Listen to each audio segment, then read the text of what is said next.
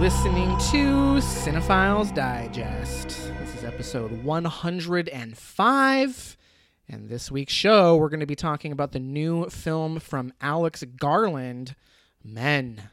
Should be an interesting one. Can't wait to get into it. But let me go ahead and introduce my co host, Travis. Welcome back. How's it going, man?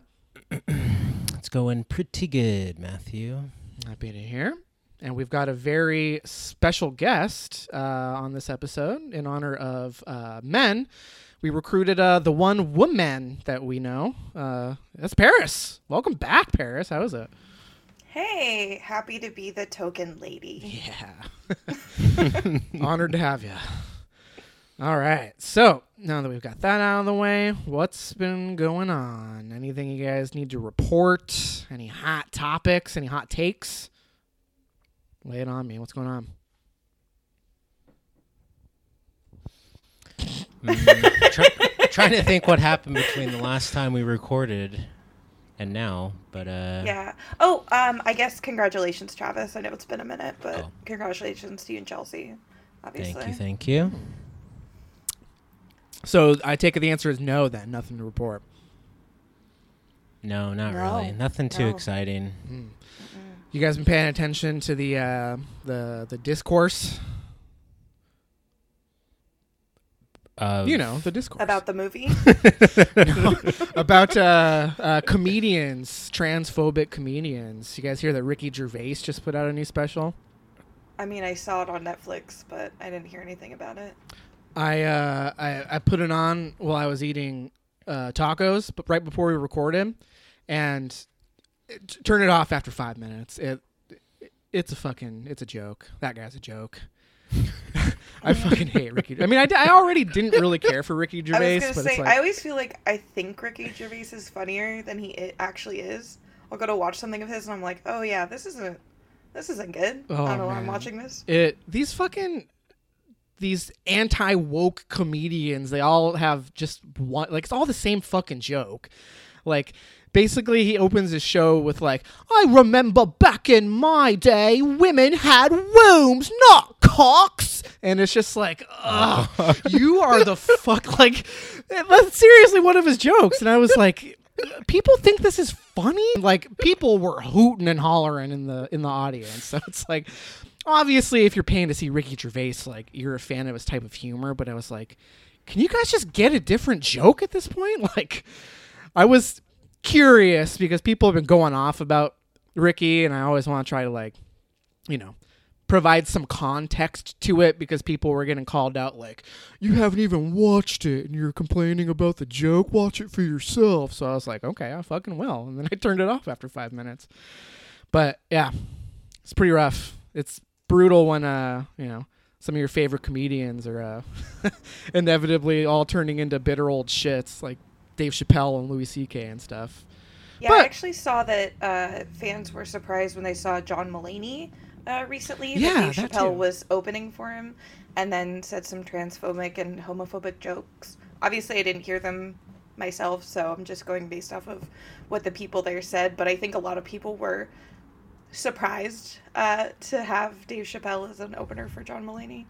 Yeah, totally. Well, it's because it wasn't advertised, you know. Like he just like was there, and he just did an opening set for John Mulaney. So it's, it'd be different if he was like you know billed as the opener because people could prepare and decide for themselves if they want to go or not. But like to just like spring that on the audience, there were a lot of people who were upset that they had to experience that. So just crazy Matt- these days. I gotta ask, where's this uh, discourse taking place? Oh, Twitter, dog. It's all on Twitter. Of course. For me, it's on TikTok. I don't do Twitter, so got that clock app going for me. See, I think that my algorithm on TikTok is just fucked because I it's just like ninety percent cat videos for me at this point because that's what I like everything share. Matt, everything you send me on TikTok is like could be in an episode of like could have been on Jackass, could have been on Tosh.0. Like it's all like the most dumb things on the Hilarious internet. stuff, yeah.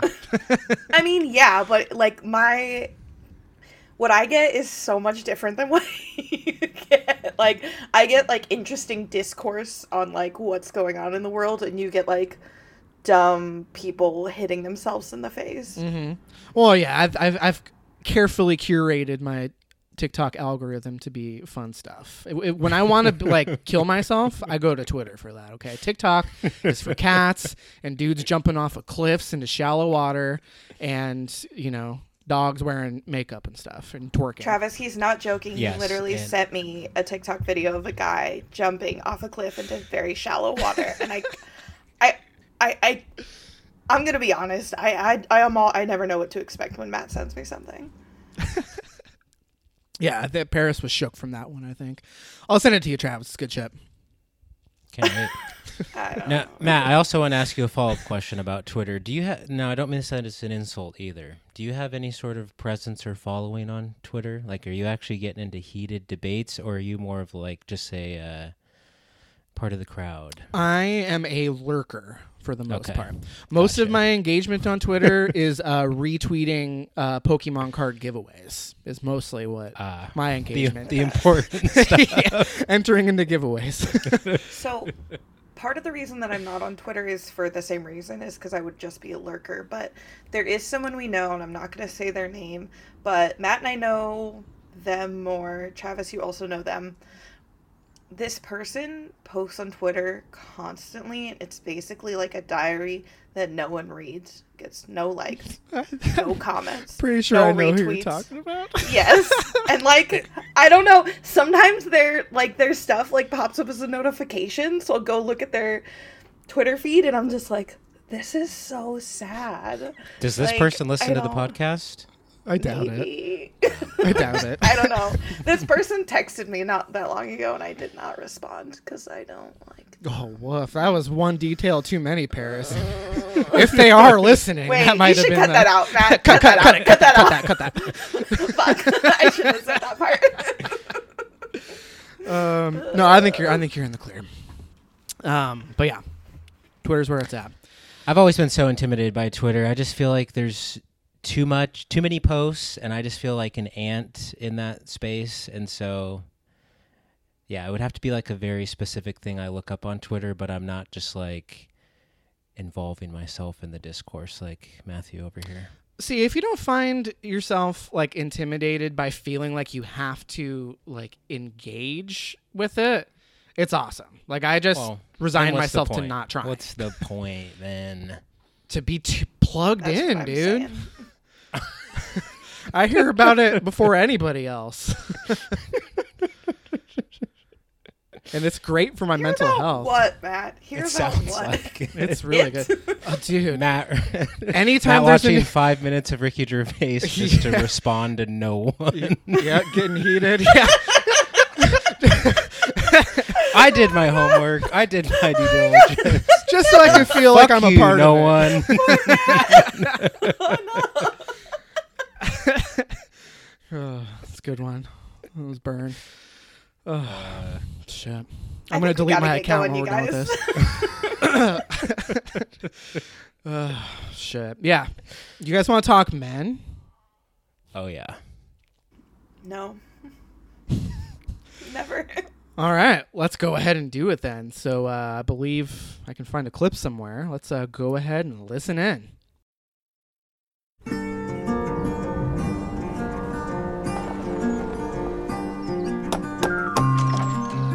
Hi.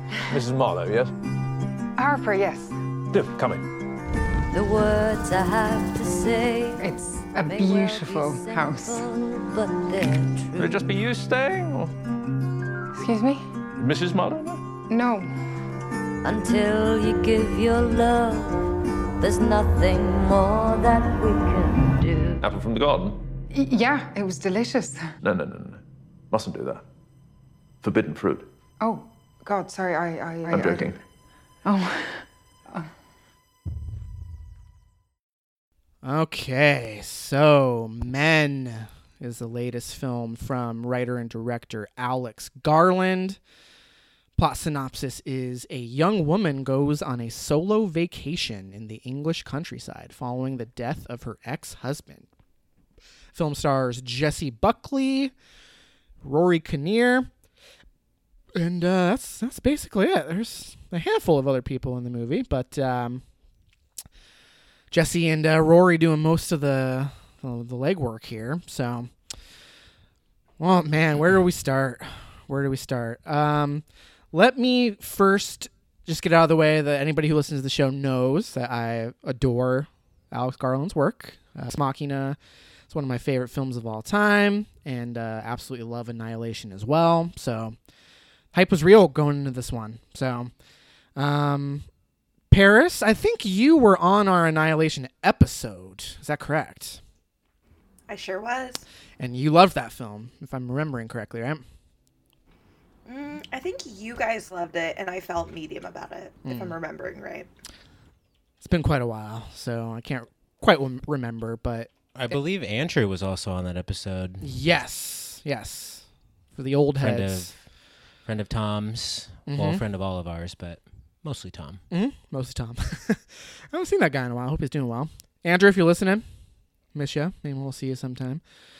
Um, and what about Ex Machina? Did I sh- did I show that to you, Paris, or did you see it? You've seen that movie, right?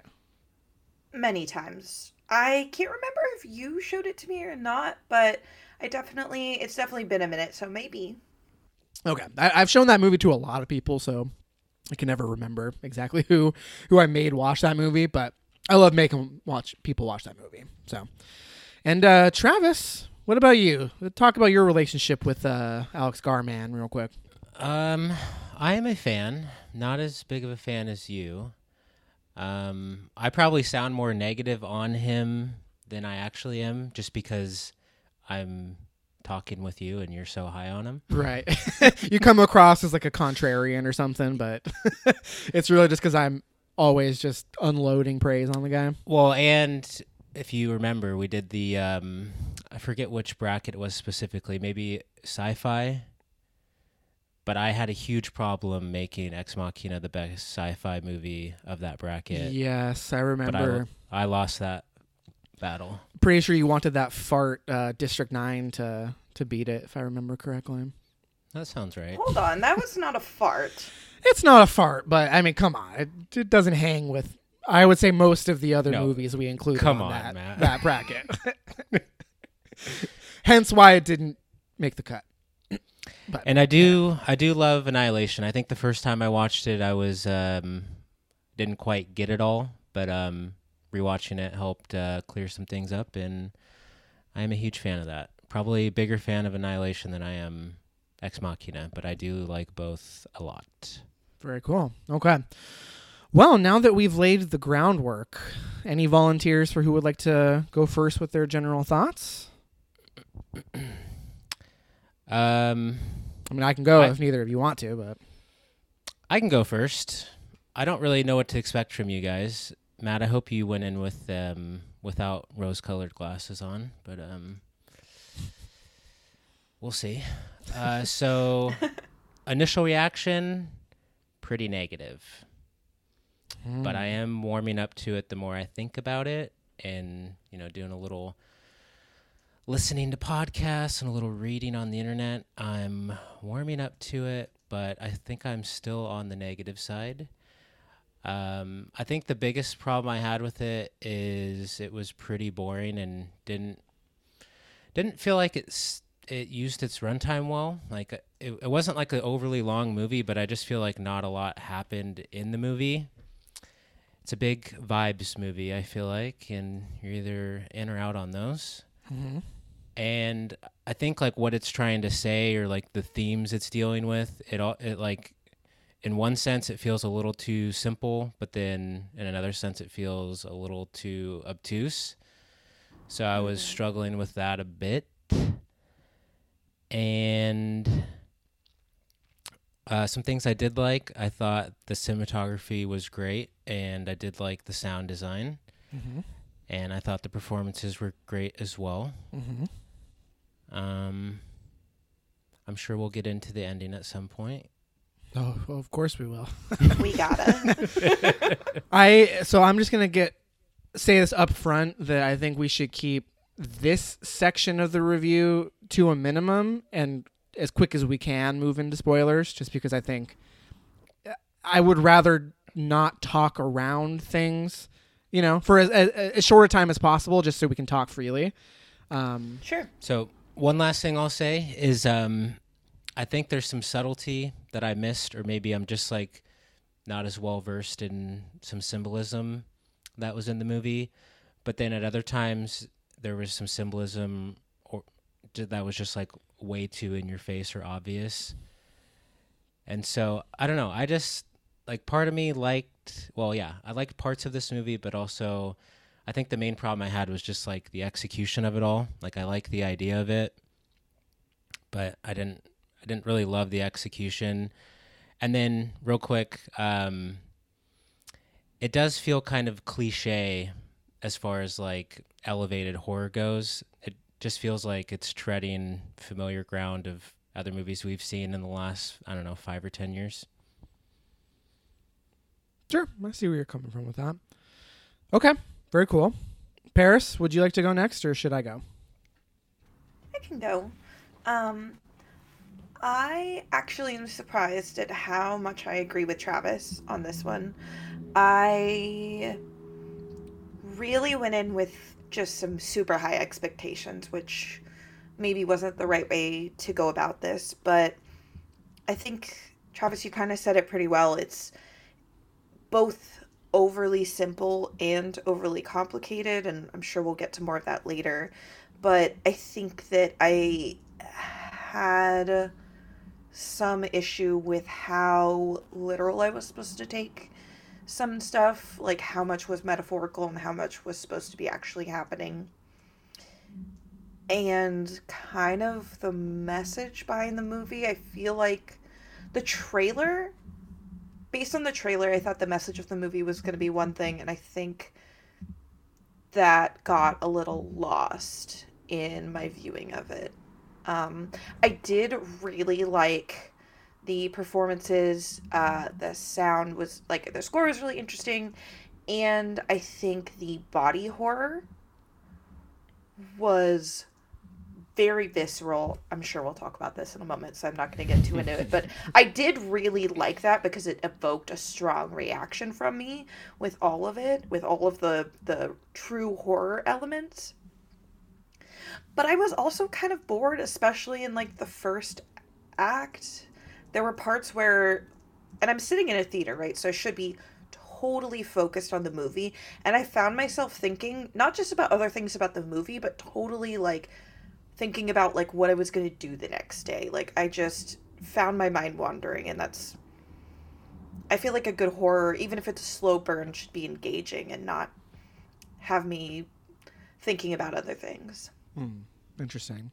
Okay. All right, here we go. Well, um, I so I'll, I'll come out come out of the gate and say it's of his three feature films. This is definitely my least favorite, uh, by by quite a quite a margin. Um, I did like the movie overall, quite a bit actually. Um, but I do recognize that it's not completely effective, and I do have some some issues with it, which we'll get into. But overall, as a horror film, I liked it a lot. Like when it's especially when it's playing in the like kind of home invasion adjacent realm. Like I was super into it. I was never bored. I think both of you said you were a little a little disengaged. I I there was no point where I was bored. I was on board with it. I just think overall it's a it's a bit messy. Like it lacks some of the like clarity and like coherence of vision that his previous features had where it's just like like you guys alluded to it's either too obvious or it's just kind of unclear what he's going for like it's just a, a little bit messy with its message and you know there's there's lots of like metaphor and allegory at play which we can get into more when we or you know or in, or in spoilers but loved loved the climax of the film like the body horror sequence. I was super into that. It was one of the craziest things i've seen in a in a american like horror film especially one with some Yeah. some money attached to it. Um i i really really like jessie buckley's performance however i think her character is pretty underwritten like she's largely just an allegory, you know? Like she kind of just serves as a female vessel for horrible things to be done to, you know what I mean? So it's like she's amazing in the movie, but uh, I like I get it, like I get the point. Uh, and, you know, the movie's message, I think it's it's clear what he's going for. I mean, I think part of the reason why this movie didn't resonate with me is that compared to let's say you know annihilation and ex machina i can watch those movies over and over and i have watched those movies over and over. This one it, it's just unpleasant.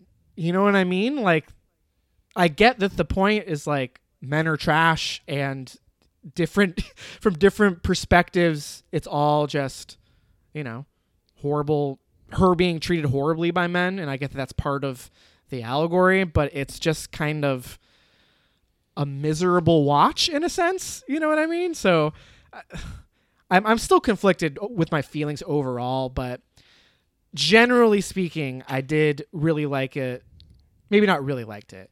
Liked it quite a bit. I admire it a heck of a lot but it's just kind of messy i think is where i'm leaning at the present moment That is fair. So Alex Garland did not save cinema with men. He did not, unfortunately. I was waiting for it, but Was he like supposed to?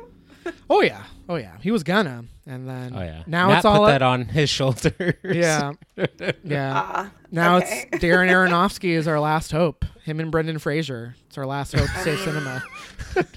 Wait. I mean, if there hold was a movie to on, save cinema, on. it would be Darren that. Aronofsky and Brendan Fraser. yeah, he's got a movie coming out Are you called The talking about Whale. this new movie? yeah, The Whale.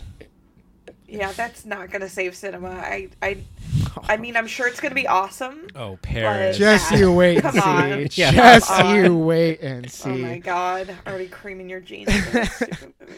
um yeah so overall you know uh i like a lot of things about it but not a perfect film by any stretch Matt, to sum up your thoughts for you. Yes, please do. That. Yeah. uh, yeah. To to piggyback on what you were saying about her character and it kind of being like one note, you know, Mhm. I feel the same way about her husband or ex or whatever you want to call him. Um, I just feel like within the flashbacks, we didn't learn too much about them, and then yeah, the whole movie we don't learn too much about her. She's like really just defined by her like trauma or grief. Mm-hmm. which you know is not inherently uninteresting like i, I do Right. think there's there is some stuff particularly with the vicar character i think that is a, a little bit more interesting narratively but with- the husband it's like i i don't know. It, it couldn't it couldn't be more on the nose you know what i mean? Like we see her with a bloody nose in the trailers and it's like oh you find out why she has a bloody nose and it's like of course you know? It's so it's just that character there's no dimension to that character and i think that's part of the point. Like i think part of the reason maybe why i liked it more than you guys is i just kind of resigned myself to the fact that i'm watching let me rephrase it i i, I kind of reoriented myself about 30 minutes or so into the movie and just kind of tried to watch it as a horror movie as opposed to like a heady exploration of like trauma and gender roles and cycles of violence, you know, that kind of stuff. Like I there's some of that there, but for the most part it's it's um pretty pretty heavy-handed and ultimately kind of uninteresting, you know. So I kind of started watching it as a horror movie and enjoyed it more for it. That is not a good sound. Yeah, I think it's fixed now, Paris. You when you were unmuting, there was like a weird. it Oh, was no. a weird sound happening. It's gone now. Uh oh. Um, yeah, I don't know. I find that interesting because I think that if you were to view this as pure horror, it it would only be interesting in the third act, truly, and some of the middle. But I think it my issue with it is that it feels like it's set up to be this like heady exploration of trauma and misogyny and it just like falls really flat in all of those elements for me and you know it's interesting that you said that you feel like her character and the husband's character are pretty one note because i think that despite him playing multiple characters I think Rory Kinnear's characters are also very one note. I think every character in the film is there to serve a purpose and that's it and we don't really get any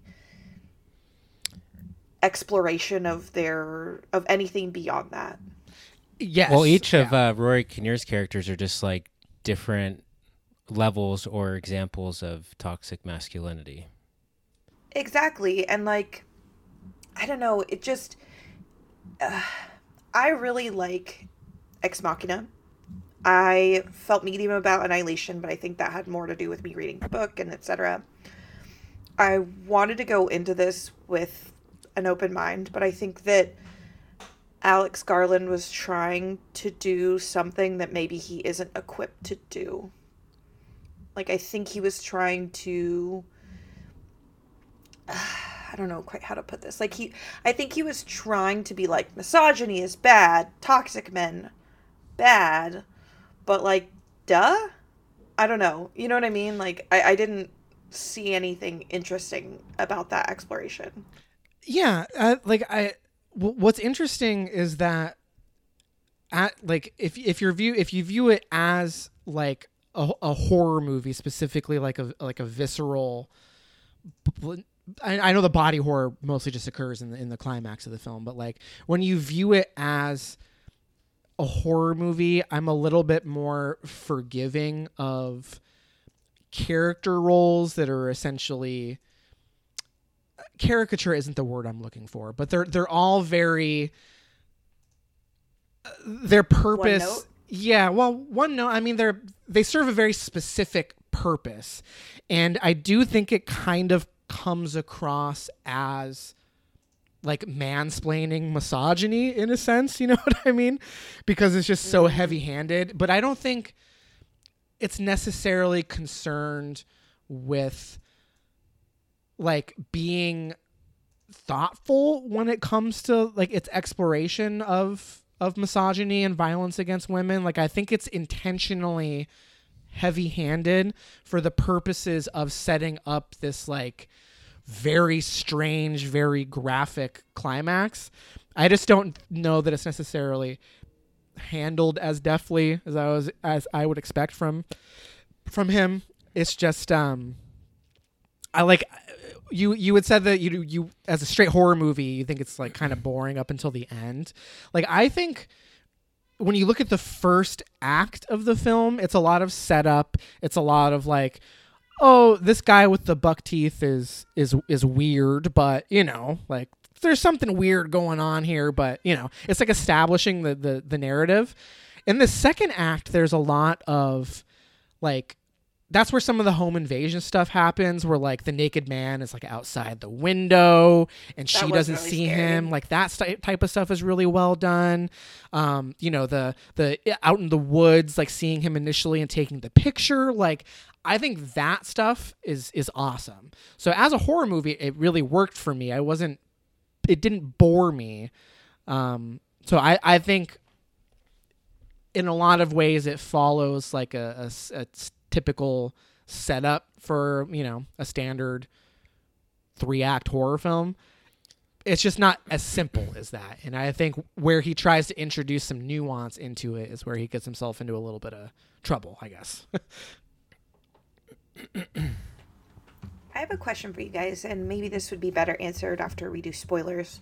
But um, how much do you think of the movie was metaphorical, and how much do you think was literal?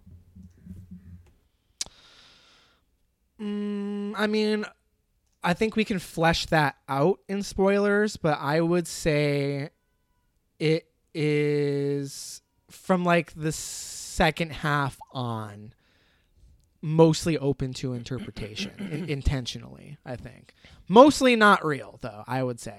Especially when you get into the uh the the more kind of like graphic like uh, like supernatural i guess you could call it situations is definitely so from your perspective, the parts that like like the the horror parts are probably more metaphorical. I think that it's not super useful to to to view this particular movie in that way. Like um a little behind the scenes here after we record this, we're planning on recording a digest episode and we're going to talk about Perfect Blue. I think that question that you just posed is a lot more interesting in the context of that movie. I mean, that's also a question I was Yeah. going to ask for that one. this this movie i don't think he- that that like that's not really a concern of mine i would go on to say that n- maybe none of it none of it maybe is Yeah, I, I, th- I think it's You know? supposed to be ambiguous, and it's also I feel like you're supposed to watch it through her perspective, which is not maybe a reliable one. So Mm.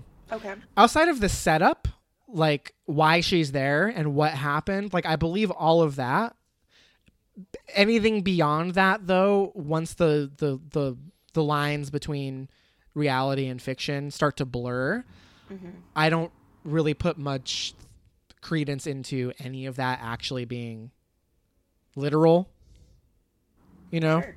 The reason I was asking is because I watched this with Kurt, and you know, full disclosure, he loved it, absolutely loved it. Oh, yeah. Um, and uh, he actually uh, equated it a lot to the Silent Hill games, where a lot of the games are about kind of going through your own personal hell, about uh, things that you've done in your life, and they are little literal representations of metaphorical things essentially Yeah. kind of like in this movie um Yeah. and there's a lot of guilt involved and different things and he found that like he really connected those two together and he was like that's why i liked it so much it felt very much like that's what she was going through she was going through her own personal hell and whether it's real or not doesn't really matter. Mm-hmm. So i was just curious of like because he had kind of like had this whole thing and then he even thought some other things that i can't talk about quite yet till we get spoilers but i just was curious because i guess i saw it in a less I, I, I think I saw it more literal, and I think that's maybe why my initial impression was actually even harsher than it is now, where I was like, oh, maybe it's more meant to be interpretive. Yeah. I mean, I think I think it's going for all of these men.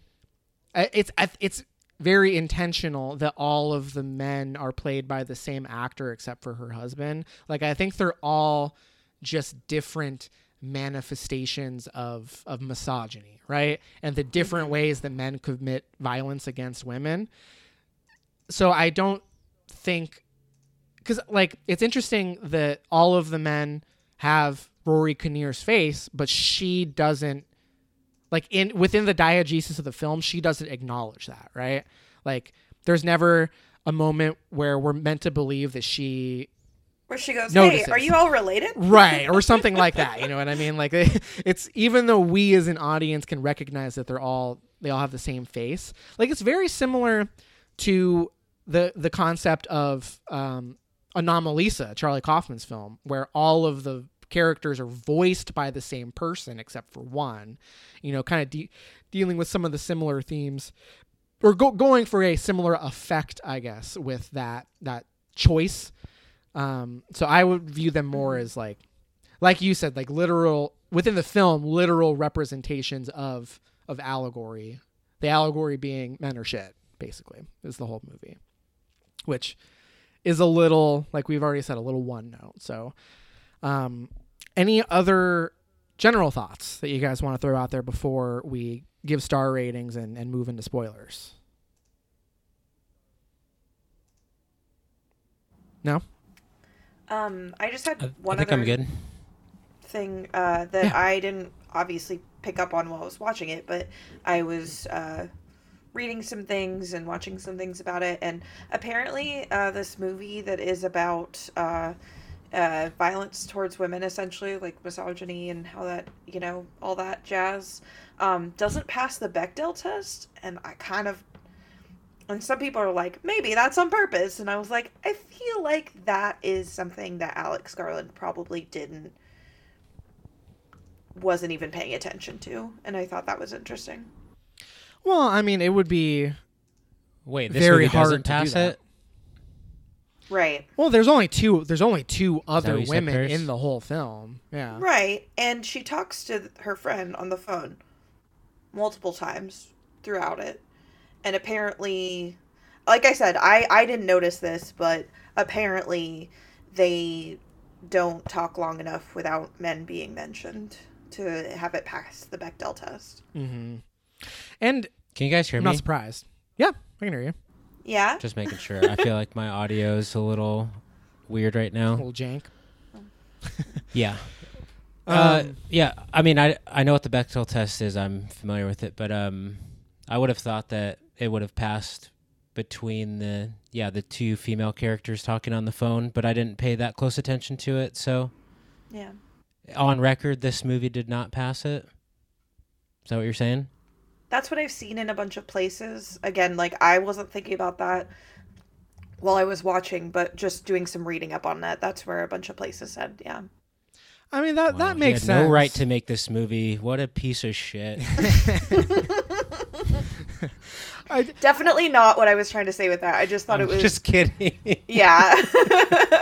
I just thought that was an interesting thing that like it kind of which is kind of like what some people in like like what Matt would call the online discourse. Um what some people were talking about where it's like it's written by written and directed by a man about men not being great. Like mm, is that well, the quite I don't know. I think what makes it it, ironic- transcends the test. Right. Yeah.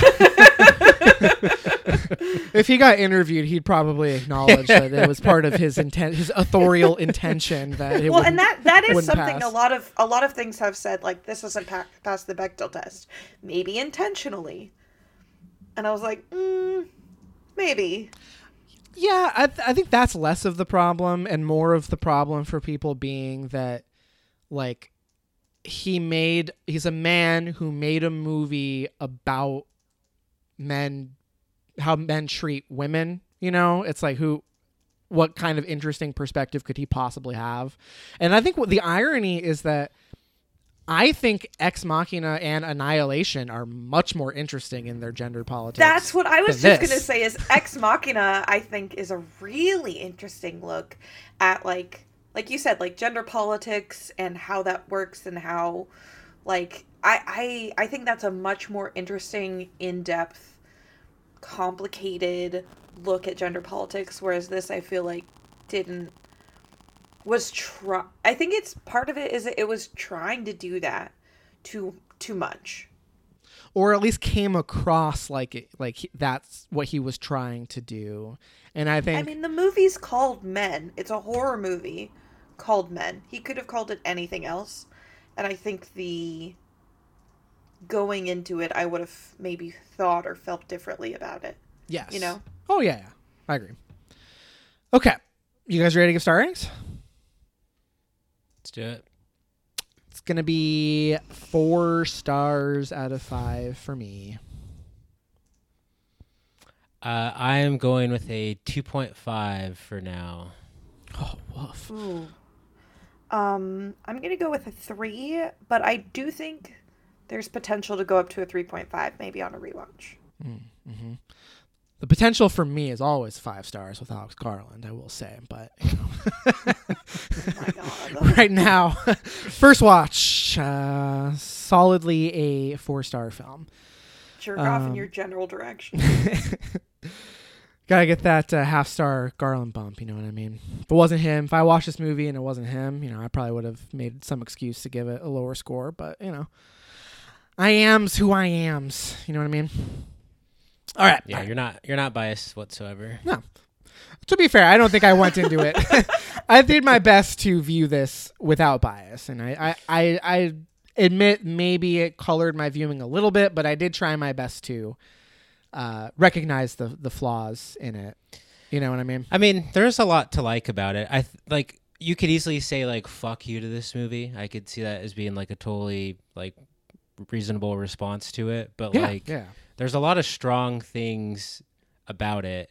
It's just for me, it didn't fully click, or you know, and, and it wasn't even that enjoyable for me to watch. Like, I enjoyed parts of it and aspects of it, but like thinking back to my time in the theater was like not a great experience and so for me can only go so high on this watch but um it could definitely go up on rewatch i don't think it could go much lower than 2.5 at least for me Right.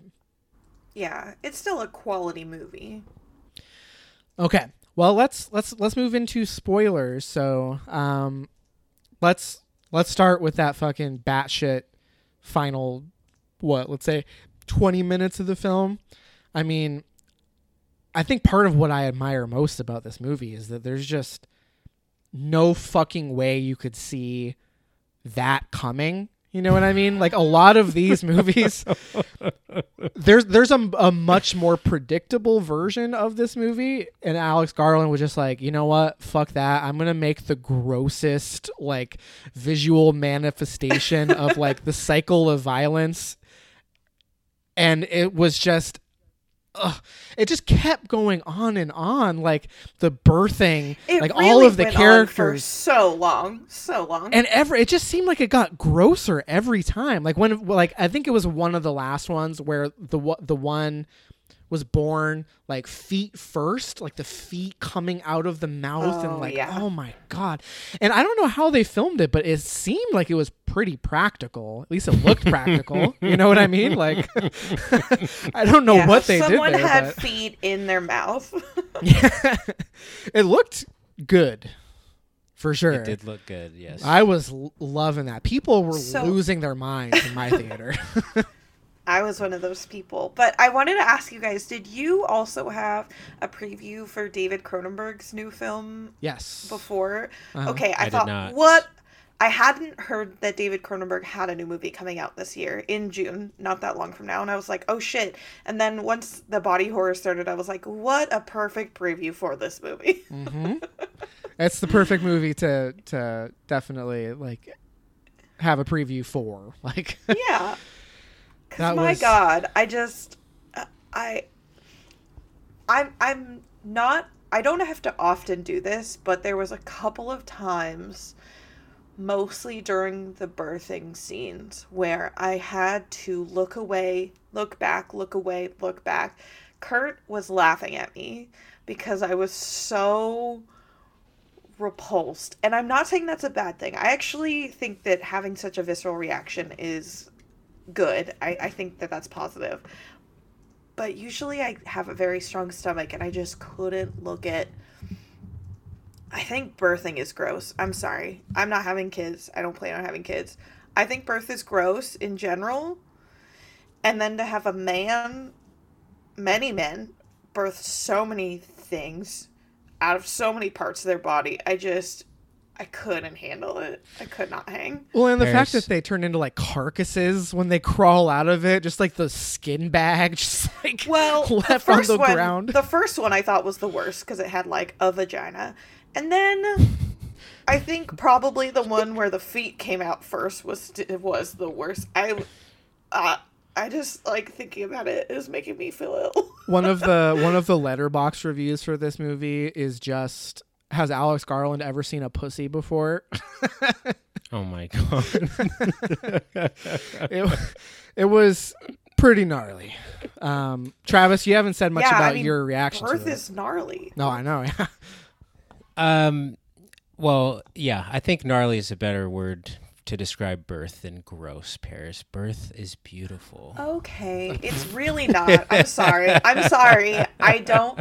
I think everyone who wants to have kids should have kids. I think that's awesome. It's a I still think birth is gross. I'm. I'm not. I'm not ashamed of thinking that. hey, men are It- violent, and birth produces men. Therefore, birth is violence. People poop themselves when they give birth. Okay, people poop themselves when they give birth.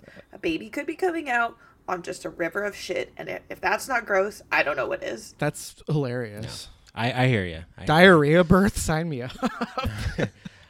Uh, yeah. So the climax was uh pretty insane. Mm-hmm. I definitely appreciated the boldness. Um, I think, mm, like, because I wasn't necessarily vibing with the movie, I didn't have it wasn't as impactful for me, or didn't ha- I didn't have as much of a strong reaction to it, other than it just being like kind of crazy and ridiculous. But I did think about uh, if Chelsea were to watch this movie and she probably would have passed out. like seeing her reaction to that climax would be priceless. Like I don't, I just yeah, because uh, um, she saw the trailer for Men and was like, absolutely not, nope, nope, nope, nope, never, never, never. You know, yeah. she doesn't like horror movies, but like I was trying to get her to come with me and was like, "Oh, you can just like close your eyes during the scary parts," but you know, she wasn't having it. But that's like the first Yeah, thing I thought of her. when that scene was happening was like, just imagine if Chelsea was sitting here with me. uh, it would be good. Matt, did That you see good. this with Haley? Yes. Yes. She I'm curious. Did she have a similar reaction? Um, she she liked it. I think I haven't actually asked her what her star rating would be, but I, similar to mine. If I were to guess her star rating, I think she would probably go like three point five. I can't remember if she actually rated it or not, but she she liked it, and she also she she likes body horror like I do, so she also thought the the climax was fucking nuts. Um, Kurt gave it a five. I can't get over this. Is Kurt on Letterboxd? He's not. I'll, I'll tell him to get on. Damn. But Yeah. he I, he gave it a five to me. I said, "What would you give a star rating to this?" Because when he's like, "I love it," I'm like, "Okay, but give it a number rating, or I don't know what you're talking about." Um, right, but how much? he said a full five stars. I was shooketh a little bit. Interesting.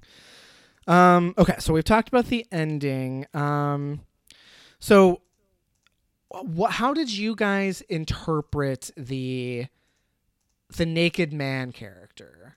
I mean, is that supposed to be like some variation of like Adam? Is that what it's going for?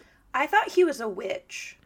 So I kind of, especially before the end, I, because the church has those very, uh, the, the, you know, crying face, the male crying face, and then like the giving birth, maybe female.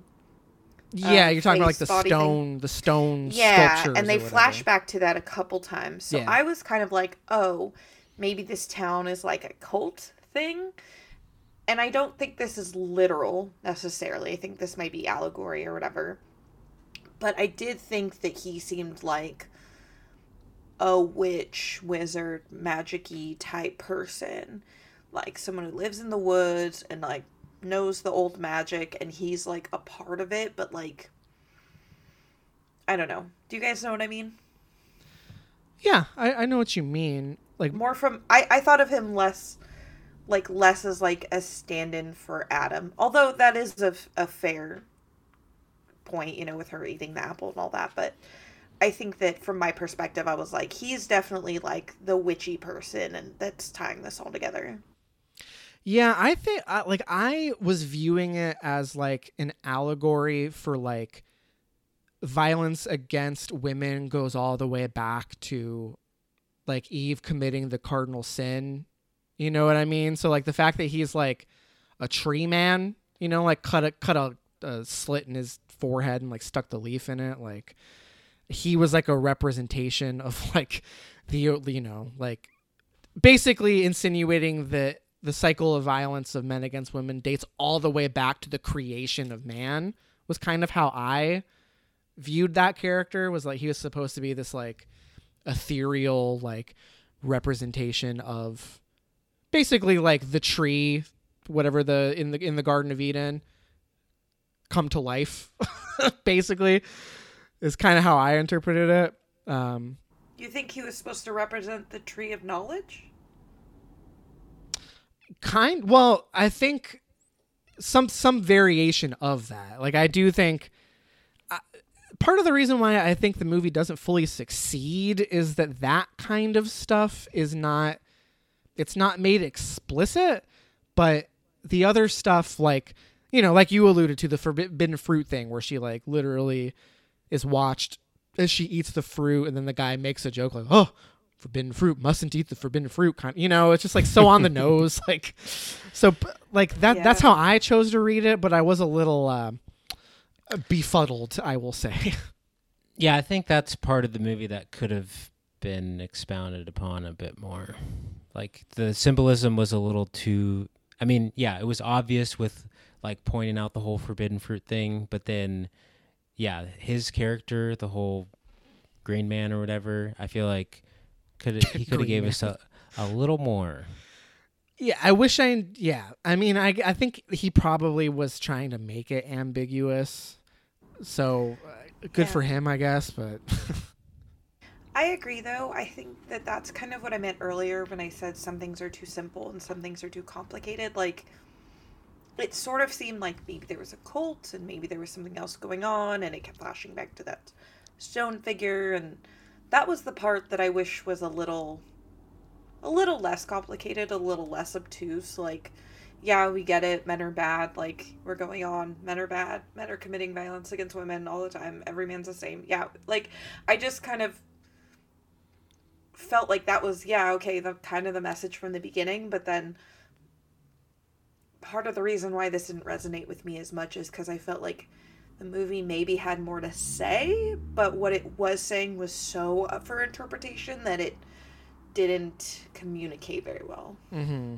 yeah, I agree. And like clearly, it's going for like it's trying to get the fact across that basically since the dawn of time it has always been this way. Like there's the, the there's the garden of eden the forbidden fruit thing. There's the the the body horror climax. There's the the, the vicar character makes a reference uh, in his scene in the climax. He mentions ulysses and the sirens you know? It's like basically it's always been framed as like women being some sort of force for men to overcome. You know, like Ulysses being tempted by the sirens and trying to get him to crash his ship and die at, sea. You know, like basically trying to like provide historical context. I just in those scenarios it's so literal, and then in other scenarios it's like I don't know. I just wish he, there was a little bit I like that he's trying to be provocative, sure, but I just wish there was a little bit more clarity to to his vision. I guess is ultimately where I land on it, and, and, you know maybe on a rewatch it'll it'll be more clear to me.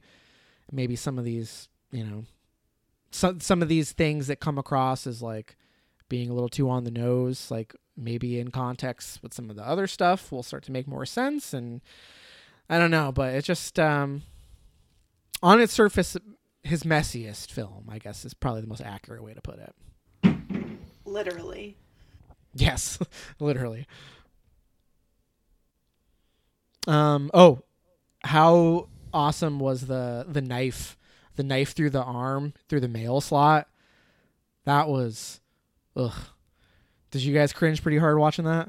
That, was was, another gnarly. one where i had to keep looking back and looking away and looking back to make sure the scene was done because i couldn't Eh, that and when the split hand arm wrapped around her neck Oh, where he's like choking just- her. Oh, oh god that was those were the two hardest parts of the movie for me Well, and it's also interesting. I find that fascinating because it's it's viscerally it's one of the most effective scenes in the film, but narratively it also serves a purpose because that's where it crystallizes that these men are all one and the same.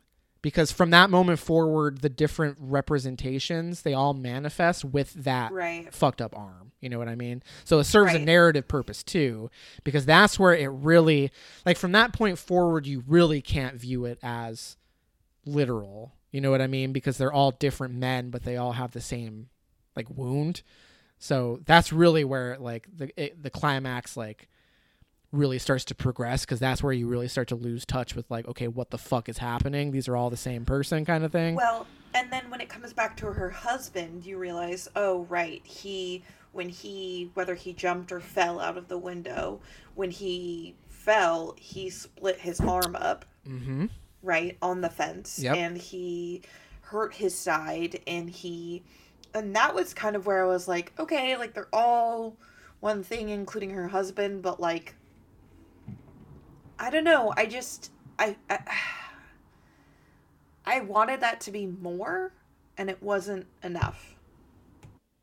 Well, so the husband character, I'm glad you brought him up again because I think that's a good segue to talk about the very end of the film. Well, um, okay, not not the very end. The very end is when the friend shows up at the villa, which I, I mm-hmm. we can talk about that too. But when the the birthing sequence comes to a close and the final manifestation is her husband, and he she asks him I can't remember exactly what the exchange was, but she asks him some variation of why are you why, like why are you doing this?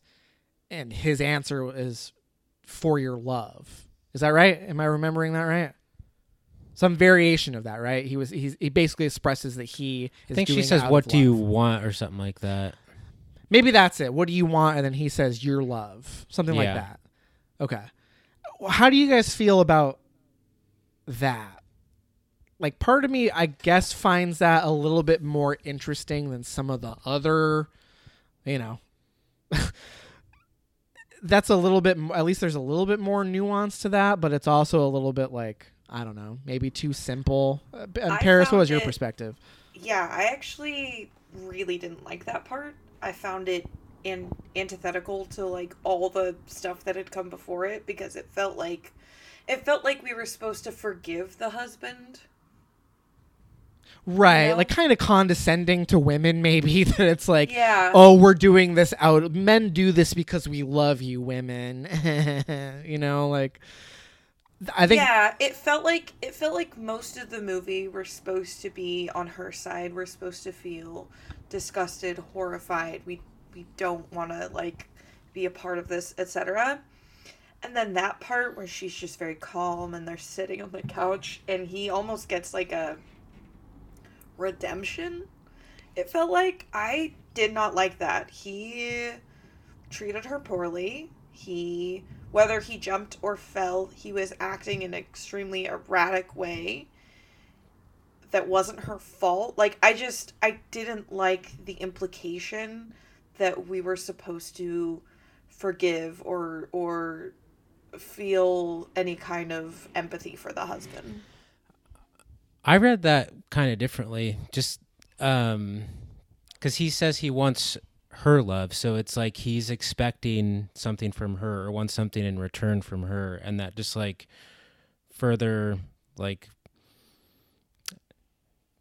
uh, yeah, it, it further goes with like the theme of the movie uh, of like men like wanting something from women or like um, like not giving them the benefit of the doubt or like blaming them, you know. Mhm. It's like he's looking Yeah. for something from her rather than giving her something. Like it's a, it's like almost a responsibility that he's looking um Like it's her responsibility to give him her love. right. Mm-hmm. It's the it's Okay, I the can entitlement. see that. Yeah, I think it's because I also interpreted it s- similar, similarly in that, like I, I think a lot of people have interpreted it the way you have, Paris, and I think that's part of the reason why there's been a, f- a fair amount of backlash against the movie, and I, I I do think it's fair, but I I like I didn't read it as we're supposed to like forgive him. If anything, it made me dislike him even more.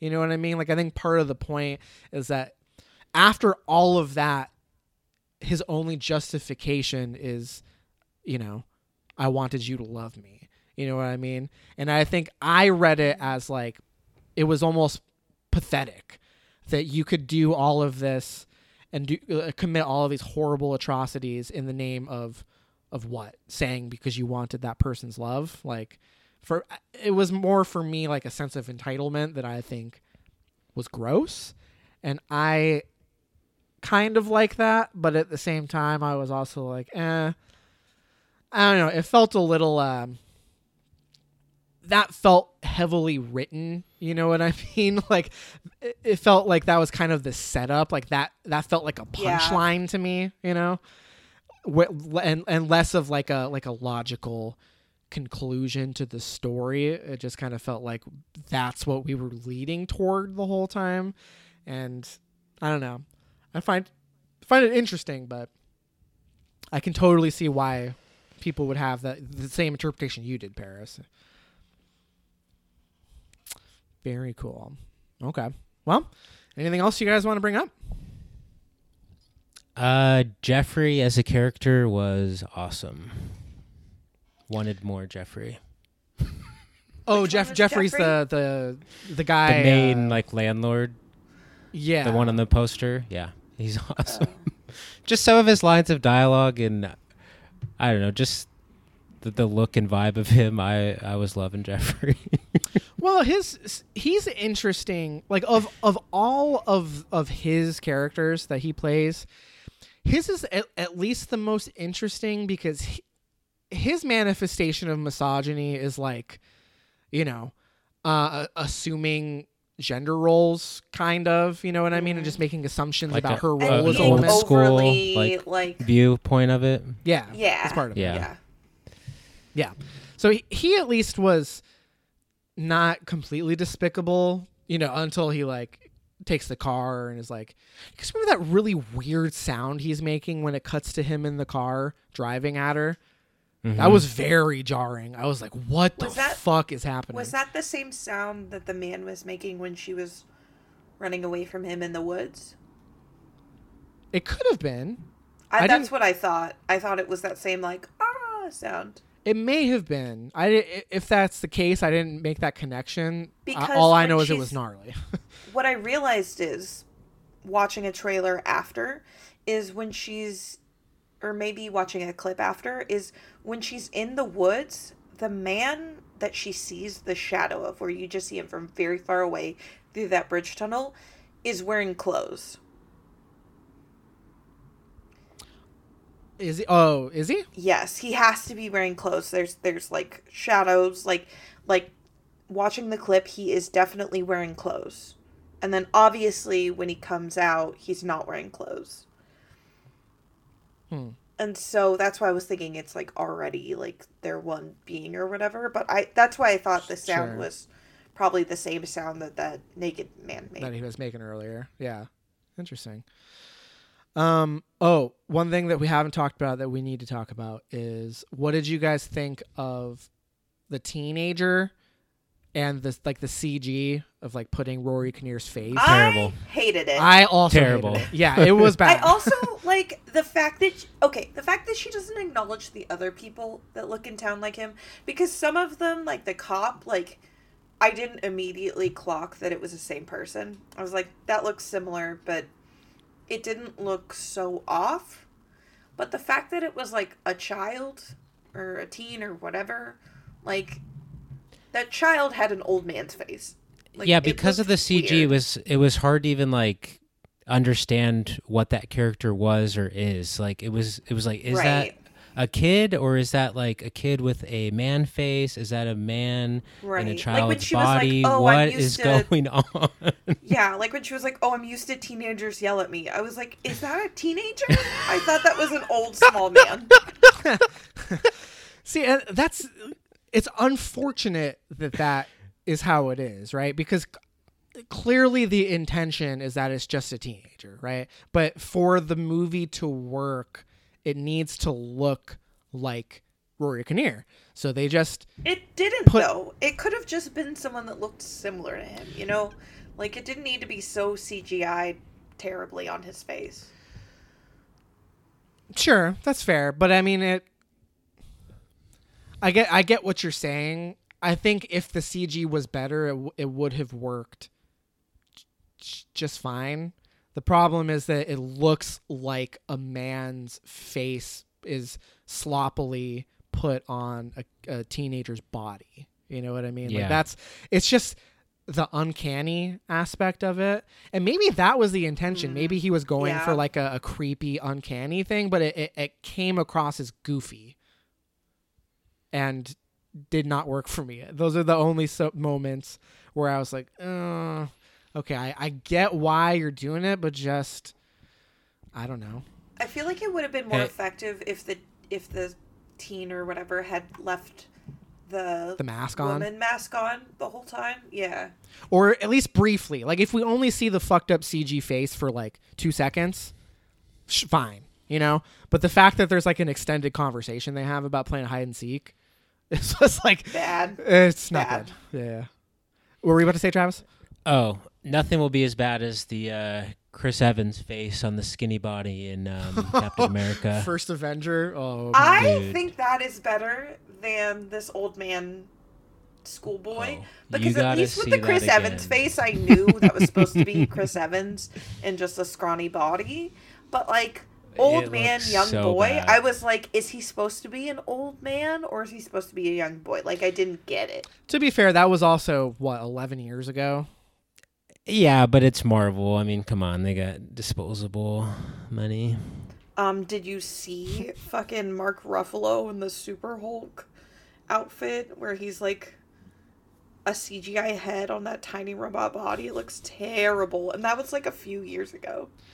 You know what probably happened is they blew all of the budget on the birthing scene, and they only had like a thousand bucks left in the budget, so they're just like had some college kid like CG Rory Kinnear's face on a teenager, and they called it good. Yeah, I feel like they would have just been better off not including a kid as one of the the men in the town. If Right. they, you know, Yeah, to get that it wasn't necessary. to get that whole point or like construct across. right. It's men, not boy. Am I right? Yeah, No. exactly. Nice, nice, nice, nice. Okay. Anything else you guys want to mention? no, done with men. Nope. Hell yeah. Yeah, me too. Me three. Very cool. Okay. Um, let's take a brief break and uh, we will be right back and, and we'll talk a little bit about uh, what else we've been watching. Uh, stay tuned. We'll be right back. All right. So we're back. Uh, before we dive into what else we've been watching, I would like to briefly have a conversation about Las Vegas. We have all been there now. Travis had his bachelor party there. Paris has been a handful of times and uh, is going to be there this weekend. I have been there. So I have to ask do you guys believe in the theory that they pump the casinos full of oxygen or something, some sort of voodoo magic that makes it difficult to get drunk? How do you guys No. feel about that?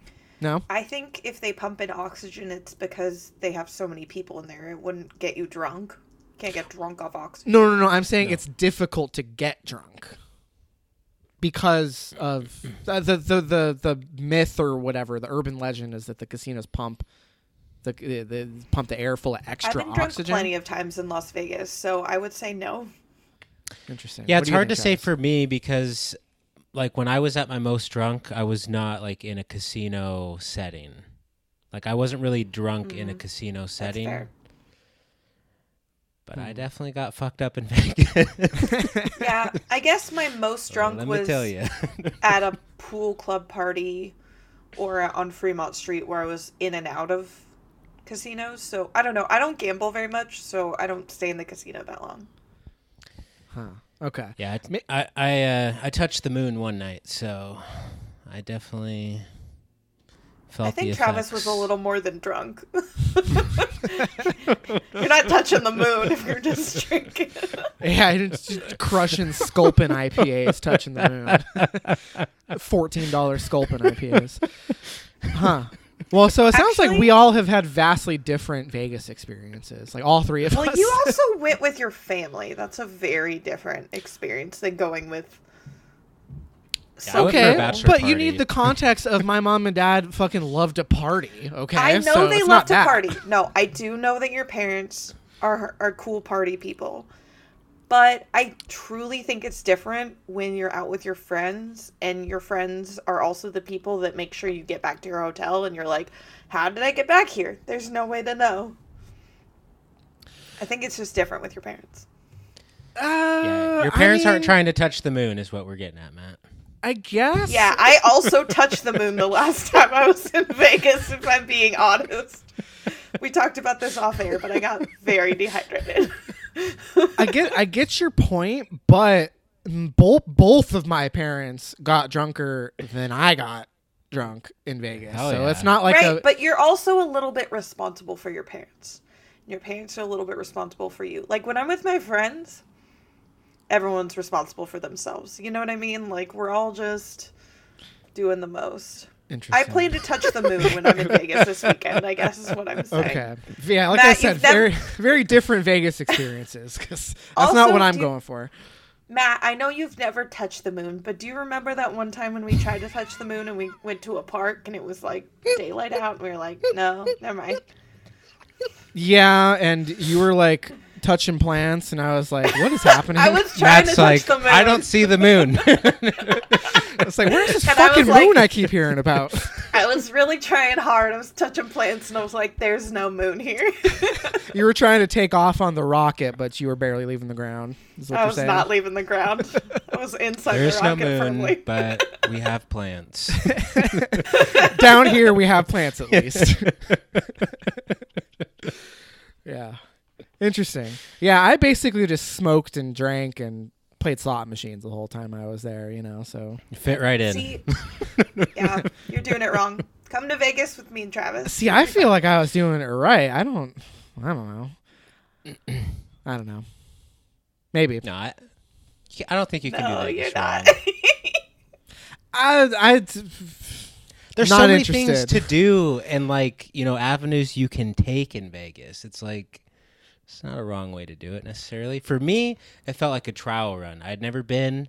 I learned some things, and when I go back, I will be more equipped. Yes. Not well equipped, Agreed. but more equipped. There's no place like it. I'll say I that. would say, Matt, and for maybe anyone that's listening, one highlight that I had was I got a solid to like a VIP thing in like a rooftop bar by just like looking online, and it was free. It was totally free, and we were able to get VIP into this club, and it was like a really fun day club. And they even had like free ladies' drinks for two hours while we were there. So we got drinks for everyone. Like, it was a really low cost way to have fun, and I would highly recommend anyone that's going to like look into that. So you like Grouponed your way into a VIP pool party?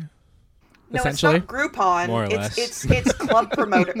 I mean, kind of, but it's like club promoters that want women in there. Oh, you They're retweeted many- the club's giveaway tweet for access to the uh, the pool party. No, That's dude. I'm not on Twitter. You literally, it's so easy. You just go on these websites and they're like, "Hey, we want people to come," and it's it's really low key and easy to do.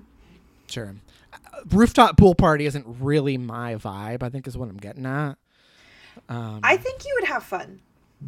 Maybe I spent do mo- is I spent a lot of time hating being in Vegas while I was in Vegas. I love Doing Vegas, wrong, but I spent most of my time not You're wanting to be wrong. there. You're not touching the moon. well, maybe you were in the wrong spots then, Matt. You got to spend less time. That's what I'm saying. We'll go to Vegas you're at. sometime. Don't worry about it. All right, well, we'll have to plan a extended uh, the the the Cinephiles Digest uh, cinematic universe Vegas retreat. Andrew will be there. We'll fucking get Tom out of the house for once. It's gonna be huge. Wow. It, that could be. It's gonna. Kurt's gonna be there. Anyone who's ever guested on the show, it's gonna be insane. There's a, a would be party of fun, actually. twelve. I know you guys are joking, but we should do that. Oh yeah. Uh, subscribe to the Patreon for uh, access to the uh, the the Cinephiles Digest Only Vegas ninety retreat. nine dollars per month. Mm-hmm. Yep. the the cream team tier. Yeah. get you one entry. So if you want to like make some uh, Smurf accounts to get multiple uh, entries, feel free. um. All right, that's enough nonsense. Let's let's talk about what we've been watching. Um. Can I get some TV out of the way real quick? You guys cool with that? Go for it. Sure. Have either of you watched Severance? Nope, I've but seen I've the first two heard episodes. a lot of things. Severance rules. Paris, two episodes. Are you in or are you out? Oh, I am in. Yes.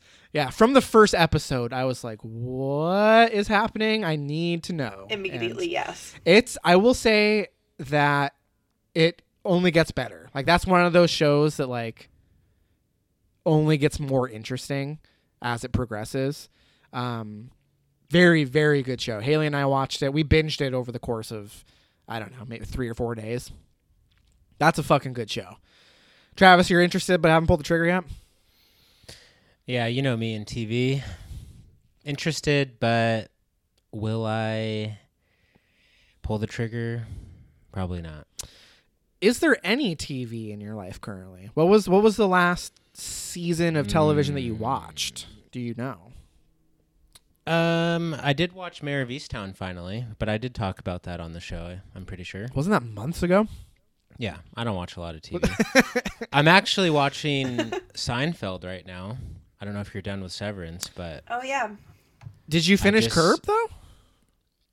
I am like okay. So the thing with Curb is I was caught up at one point, and then they decided to make I think Probably least three two more additional seasons. seasons. Probably Maybe two. Yeah, three. probably two. But then I was gonna rewatch it all with Chelsea, but she tapped out after like two or three seasons. Not that she wasn't liking it, but there's just so much TV that she was like, eh, I don't know if I Also, I feel like early Curb can kind of get not boring, but it's kind of samey samey. I feel that way about some of the later Curb seasons. Like I, I love some of the stuff from the early seasons yeah. of Curb, like the doll I mean, episode. like seasons one, two, three. I feel like Yeah. they can kind of because they're poorly filmed. I don't. They're, let me put this differently. They're less like engaging. One of my favorite episodes that I watched it recently was the with I forget his name, Crazy Eyes. oh, the rapper, You know what I'm talking yeah. Crazy Eyes Killer. yes. when he's like cheating on Wanda and he, he has to have like all the flavors of pussy. Yeah, that whole and then Larry is like trying to talk to him about it. Oh my god, at that barbecue or whatever. It's so funny. that is one of my favorite episodes. That's really fucking funny. The my my all time. It's not my favorite episode, but my favorite thing in any Curb episode. I you pr- I don't know if you've no you probably watched it, Travis. Is when um it's the episode with the Girl Scouts and one of the Girl Scouts has her her first period at Larry's house. And he's like Oh, trying yeah. to walk her through how to use a tampon. Oh, that's the so funniest funny. thing I've ever seen. oh my god. Um, That's so yeah, back to back to Seinfeld, Seinfeld. yes, Seinfeld, I yeah. just hit. I just watched the hundredth episode, which was kind of lame. It was just like a huge clip show, but I, I guess I get it. Damn, you've maybe seen more than I have. I I was doing a Seinfeld uh, start to finish watch when it first was put on Hulu like years ago, and I fell off like midway through season six. I just kind of seen all of lost steam. No, I think that's no. right where I'm at right now. Is halfway through season six. Is it okay? Um, I do like Curb, or I do like Seinfeld quite a bit, but I think it's maybe a little bit like overrated. But that's not really fair to say because I don't know. Back when that came out, it was different, and there wasn't as many TV shows around. Uh, but I think I prefer Curb. I think it's a little bit more. I think it's a little funnier and a little bit more like crude, and that's what I like about it. I but, agree. um, and also Si- Larry, it's not the point, but Larry, I find Larry more likable than Jerry. You know what I mean? Like the fact Well- that Jerry Seinfeld is the Jerry's worst character to on the show. un- unlikable though. Yeah, well, they all are. I think they all They're are. all supposed to be unlikable, right? Larry I mean, is so the worst, so but is as a Larry. result, yeah, he's I the was best. like, Larry is Yes. supposed to be the most unlikable. I think yes. What I'm getting at is that of the core Seinfeld cast, Jerry is the worst one. He's, like, Elaine is awesome. George is awesome. Kramer's awesome. You know, like yeah. Jerry is the worst, and he's the main character. Whereas I mean, Larry is hilarious, and he's Jerry is the straight man to the other Right. three, whereas Larry is the crazy one to everyone else's straight man. Mm-hmm. right. It is pretty funny though. I'm, I'm digging it. Um, uh, Yeah. yeah. it's kind of like the show I put on in the background, you know. But um, I'm gonna power through it till the end. The w- one thing that did bug me though, that I will point out, um, is there was like a season or maybe like a handful of episodes where every time Kramer came on screen, it would be like a standing ovation. Raucous applause. Yeah. Yeah, dude, it's just like, what is they going should really on? cut that out. But Yeah. then they, it it stopped. I was like, if it does this till the end of the show, like I'm gonna freak out. But luckily, it subsided after like I don't know a season or a handful of episodes. Yeah. But for at one point, it was really bad. Where like he comes on screen and there's just like yeah an uproar of fucking. Well, that's the other thing. Like coming to Seinfeld as an adult, like I think our generation, and especially people younger than us, kind of have an aversion to that style of sitcom with the laugh track. You know what I mean? Like my favorite comedies, none of them have laugh tracks. You know, yeah. like It's Always Sunny, Curb, um, The Office. s- like none Yeah, of them have single laugh tracks. camera. It's a single camera versus multi-camera television that kind of adjusted with our generation. Well, it's just for me. It's just the whether it's a live audience or it's just canned laughter. Just I don't like being told when to laugh. It's just kind you of know like I a mean? dated like device of TV making. I don't know. It's weird. And yet, the most even know why it popular comedies existed. are still, or, or not, maybe not most popular, the most watched, I guess, are still fucking sitcoms with laugh tracks. Like Pete, Pete, um, fuck, what's his name? Pete. Wait, they still do laugh tracks in like modern day shows? Yeah, yeah. Uh, Pete Holmes. Pete Holmes. I love Pete Holmes. Yeah. He has a Modern new day comedy. multicam sit- sitcoms still have laugh tracks. They're still very filmed popular. in front of live. studio That is weird to me. I thought that was just like a thing of the past, and No, dude, we that- learn we learned from it. That's CBS, dude. I That's think- their whole yeah, thing. I, I think it's a thing of the past for those of us that have moved beyond regular cable. Yeah. But like people who watch, like I think of my dad and my aunt who watch regular cable shows. Like that's definitely still a thing, and people watch regular cable like middle America style. People watch regular cable Mm-hmm. Mom, you guys ever watch Mom? nope. only once in a hotel when I was very drunk. it's not horrible, but like that's another one of those like, you know, I guess the modern version would be Big Bang Theory. How I Met Your Mother has a laugh track, right? It does, yeah. That's also a multi-camera sitcom, although they weren't f- uh, filmed in front of a live studio audience because of all the like look backs and stuff. Yeah, they don't. That's not as common as it used to be. It's mostly canned laughter now. Like I don't think it's. They, some shows still do it, but I think it's mostly, uh, just put in uh in in post, which is so annoying. It makes it even worse. Like. well, I would say like the more modern sitcom is the single camera, like the modern family style. That's a pretty It is, yeah. all around sitcom, but it doesn't have the live studio audience. Um. Yeah. So Seinfeld. It's good shit, right? Yep. And uh, beyond that, I um, the momentum of our um, Good Place watch is um, has come to a halt. Haven't really watched too Good much of the Good Place? Place. I, uh, right around where the last time I talked about it, I think. Wasn't that like the end of the first season? Like where where the Yeah, I'm still like probably early season two still. Oh man, it gets so much better. Yeah, Haley and I are gearing up for a, a rewatch because we uh we still haven't seen all of the last season.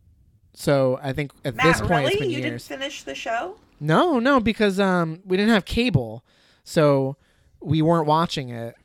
Like we we we watched. So here's what happened: the as that season was airing, you know how Hulu removes episodes, uh, like three weeks at like some some shows like three weeks after they air, it takes them down. We were watching it too slowly, so we watched the first like two or three episodes of the last season, and then waited too long and then fell too far behind to where the next episode was no longer on there. So then, you know, enough time passed that the full season went up, but we just never made time for it. So now it's been years. So at this point, we're probably just gonna start from the beginning, just because it's an awesome show. You know, like Yeah. I would love to I- watch it again. I would say it's definitely worth a rewatch. yeah, it's that's a great show. You should pick it back up at some point, Travis. I have been also watch. Yeah, I plan to. Um, been watching a little of the uh, Stanley Tucci "Searching for Italy" show since Chelsea and I plan on going to Italy for our honeymoon in a few months. Uh, worth a watch if you have access to it, but I had to sign up for like a YouTube TV trial, and uh, I, I'm in I'm in talks with getting uh, Chelsea's dad's credentials to uh, continue watching it. You're in talks, the early Yeah. negotiation period. yeah. Listen, I'll give you Disney Plus, but I want your YouTube TV. And then uh, last thing for TV that I could touch on is we started season two of Euphoria not too long ago. Do you like that show? I haven't watched Euphoria yet. I've watched season one and like the specials, but we haven't got through all of season two yet. Um, I do like Euphoria. I feel like people are mixed on it.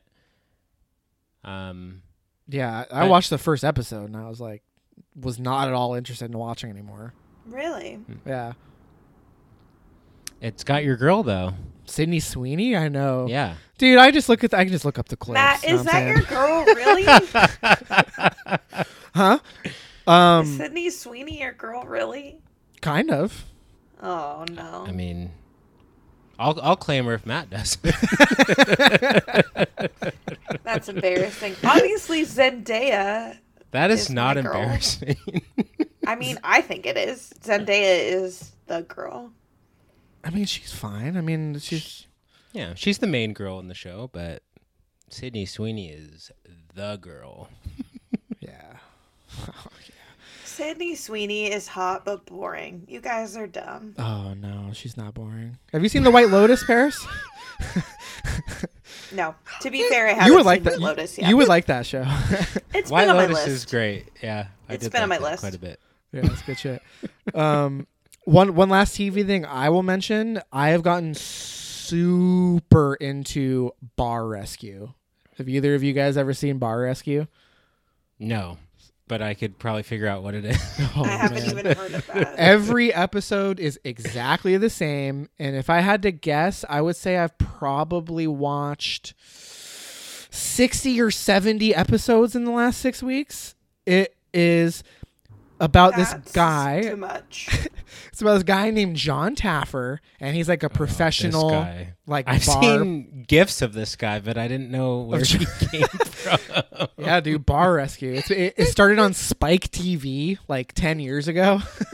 now it's on Paramount Network, and he like every episode's exactly the same. So it's some struggling bar, and every single one of them is like two months away from running out of money and going bankrupt or something, right? So it's always like some dysfunctional thing where it's like the owners are fucking each other or the owners the mom and her shithead son is the manager and he's always you know there's just some combination of just riffraff running these bars and they like come in and make these changes and he just like screams at people and calls them pieces of shit and like you know.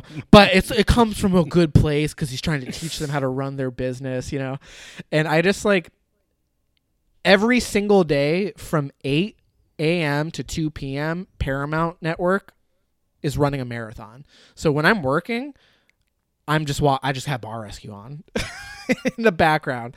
And i just that's just that's just my life now is just bar rescue and it's amazing So does Paramount have like a live feed, kind of like Shudder does? no i have i have cable dude Oh, you have. Oh, excuse me. yeah Fucking big time over. That's honestly embarrassing for it's you, Matt. awesome i love having it is it a waste of money absolutely but um yeah, are Hey, you I get 60 it. years old? Like, what the fuck? well Hey, it's but Matt, very cheap Matt needs his content. He's got to have his baseball. He's got to have his bar rescue. You know, that right there. That's probably worth the monthly cost alone. Listen, if something comes up in the discourse, I need to be able to weigh in silently. You know what I mean? so I have to have cable just in case something happens, Oh, you know? no. You never know what's going to pop up on Twitter that I have to weigh in on. Um so but yeah, I've had it's like it's not that much more money than my just the internet, you know what I mean? And Haley and I use it to watch um like Survivor and Big Brother, you know, like those kind of shows as they air. Um oh yeah. and football, Huge. you know, football. Oh, Survivor is huge, dude. I've seen all 42 seasons of Survivor. Every single one. Are you serious? You've Yeah. seen That is Every so single many. Survivor is literally my favorite TV show. yeah, I watched like I think the first season and was you know in on the hype, but then never continued beyond that. Dude, this isn't your grandpa Survivor. Okay, Yeah, this I guess is not. crazy. It's it's on right now, and it's it's nuts. this isn't your grandpa. Shit is crazy. Because that's how long the fucking show's been airing. yeah, dude. I was Yeah. nine. I was nine you when the first season started. 40, 42 seasons. Yeah. I've seen every single one. Um, yeah, Survivor rules. Um, Paris, what about you? What if any TV or just I, we've been talking TV for a while? Any anything in general? I know you're a I Disney mean- a Disney person or not Disney Marvel. Disney I meant person? Marvel. I meant a Marvel person. I know. like, Disney's I Marvel. I don't claim that. Um, I'm not a Disney person, to be fair. Um, yeah, I mean, I haven't seen Multiverse of Madness. We're gonna watch it on Memorial Day because Kurt and I were trying to like beat the crowds. Um, I've been kind of uh, watching a lot of 2022 movies. Have y'all seen Fresh? It's on Hulu. Uh, yeah, with uh, Sebastian Stan and uh, Daisy Edgar Jones. Yeah. Yeah. Um, Travis, you should definitely watch it because it is a horror movie. I would say of Wait, the is that the only qualifier? No, no, no, no, no, no, no, no. I, I was, I was going somewhere with this. I would say of a horror movie that sort of takes on the, um, you know, uh, misogyny of men uh, between men and Fresh movies that came out in 2022. I'm gonna go with Fresh. It rolled, and obviously. We'll maybe talk about it later in the year, but it was Paris, great. you and love you this should definitely movie. watch it. Five stars? Are you kidding me? Okay, you wait love a, you know, Fresh. I loved Fresh, and I wasn't gonna say too much about it, but I fucking loved Fresh. Sebastian Stan can do no wrong. He is an amazing actor. That is maybe coming from a bit of the Marvel Stan in me, but I've been watching a lot of 2022s. But other than that, let's see here. Can, can we rewatched- just for a second acknowledge the fact that like I like Sebastian Stan, but Winter Soldier is literally the worst character in all of those fucking Marvel movies. um, have you seen Falcon and Winter Soldier the show? Oh no, not interested. then you Not cannot talk about interested. it. Then you are not allowed to talk about him as a character because you haven't seen him developed. Okay, Right, right. I've only seen seven other movies he's in, but he's not developed. He's not the main character in any of those movies. I have not seen any of those Marvel shows except for WandaVision, and I didn't even watch the last episode. I'm I- fully okay. out. I don't think we've talked about this with you, Paris. Travis, I think you'll back me up here. Full, fully out. Haven't I'm watched No Way you. Home. Haven't watched Madness of Sinister, uh, Strange, or whatever. Haven't watched fucking But Shang have you watched any of the shows? No, just WandaVision, and it didn't even finish Hey. it. Did you watch Shang-Chi was actually pretty good. Yeah, Not it gonna was. Eternals was bad. Oh, Shang-Chi eventually. was good. The only one, No Way Home the was only one medium. is Moon Knight, and that's literally only because Ethan Hawke and Oscar Isaac are in it. That's it. Okay, Moon Knight is the standout. I will say WandaVision is the best Marvel show. Moon Knight is the standout. I also watch Moon Knight, but I am so into Marvel that I got Kurt to watch all, all the Marvel movies in chronological order with me, even though he hadn't seen most of them. Now he's up to date. Now we're about to see Doctor Strange. Like, sorry, Matt, you suck. Mm, I'm fully, fully out. I'm proud of you, Matt. Thanks, I'm dude. proud of you. You were ahead of the curve on this one. You've been over it for like three years. Oh, this yeah. is where I wish Tom was also here to back me up on my. I don't My think he will. stuff, I don't think Tom is. Tom's also the Tom guy who a- gave Civil War like 15 minutes before he gave up on it. Yeah, Really, several I thought- times. Really? I for Yeah. some reason I thought Tom was my Marvel my Marvel guy. well, he. I mean, he like me has given most of the movies really good scores. I've just got burned out. I mean, to be fair, a lot of the Marvel movies are bad, but the shows, I would say every single show except for Hawkeye is amazing. Hawkeye But sucks Matt, because the new Jeremy Renner Thor, sucks. you're gonna be in, right? Oh, I'm back You're in. Yeah, I'm back in. Yeah. Yeah. But have you but you watched Thor Ragnarok, right? Yeah, I like Thor Ragnarok a lot. Right, and so Thor: Love and Thunder is gonna be great. Anyway, Yeah, I'm into it. Um, aside from fucking Marvel, which Back I to literally Fresh. wasn't even gonna fucking talk about, you guys. I'm God. sorry. I'm sorry. Um, Fresh was great. Uh, let's see here. No, I've been a- actually I've been very curious about Fresh because I feel like it's been pretty polarizing. Like I see star ratings all over the place on Letterboxd, so I really don't know what to expect. if I'm honest, if I'm looking at my top 10 of 2022, Fresh is either, well, I'm not going to say that. Fresh is in my top three right now. And it's a top contender for maybe number two. Damn. Fresh. Is, As of May 24th, as of halfway is- through the year, where I haven't seen, you know, I've seen like 20 all the movies, or whatever. that have yet to be I released. yeah, I haven't seen everything. I, I, you know, I'll give full credit. I usually watch a lot of movies at the end of the year. But oh yeah. Fresh right now is in my top, and I think it's going to be hard to beat. Interesting. I just pulled up my list, and out of 16 2020 films, Fresh is number 16 for me. Do you mean 2022 Ouch. films? 2022, yeah. Out of 24, Fresh is number three on my list right now. oh, you've seen more than I have. I sure have. Oh, Wow, does this include- 24? Yeah. I've seen like 12, no, 13 movies from Oh, this year. I'm lying. Did I you hear me get- say 24 so confidently? It's 13. Oh. You- no, zero hesitation. That, I, said thought that was screen to eyeballs to I mouth. said 20. I said 24 so confidently. It's I looked, it's 13. it's still it's my third out of 13 and I think it would be it's going to be hard to beat. Well, Travis, now you have to watch it. Talk about Guess so. polarizing. My worst film of 2022 and contender for Well. Paris's favorite. Your worst will- film of 2022? So far, yeah. I will prioritize it for this weekend. Chelsea's going out of town for a bachelorette party, and I have no plans, so I plan on watching a lot of movies. You know, that wouldn't be the I worst movie say- to watch with Chelsea. It's not super gross. Hmm. Yeah, but is she interested? No. She doesn't like Sebastian Stan? She's not a Stan Stan? Mm, I don't think Chelsea will like I don't think this she movie. is.